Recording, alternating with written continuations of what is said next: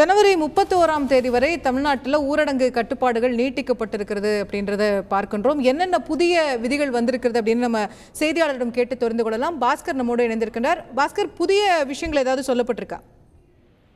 ஜனவரி பதினான்காம் தேதி முதல் பதினெட்டாம் தேதி வரை அனைத்து வழிபாட்டு தலங்களுக்கும் பொதுமக்களுக்கு அனுமதி இல்லை. பேருந்துகளில் அனுமதிக்கப்பட்ட இருக்கைகள்ல எழுபத்தி ஐந்து சதவீத பயனாளிகள் பயணிகள் வந்து பயணிக்கலாம். வருகிற பதினாறாம் தேதி ஞாயிற்றுக்கிழமை முழு பொது ஊரடங்கு என்பது அமல்படுத்தப்படுகிறது. ஏற்கனவே கடந்த ஞாயிற்றுக்கிழமை என்பது என்பது முழு ஊரடங்காக கடைபிடிக்கப்பட்டது. அதே போல வருகிற பதினாறாம் தேதி ஞாயிற்றுக்கிழமை என்றும் அஹ், முழு ஊரடங்கு என்பது கடைபிடிக்கப்படுகிறது. இந்த மு- முழு மு- காலத்தில் ஏற்கனவே பின்பற்றப்பட்ட அதே நடைமுறைகள் தான் அந்த ஞாயிற்றுக்கிழமையும் பின்பற்றப்படும்.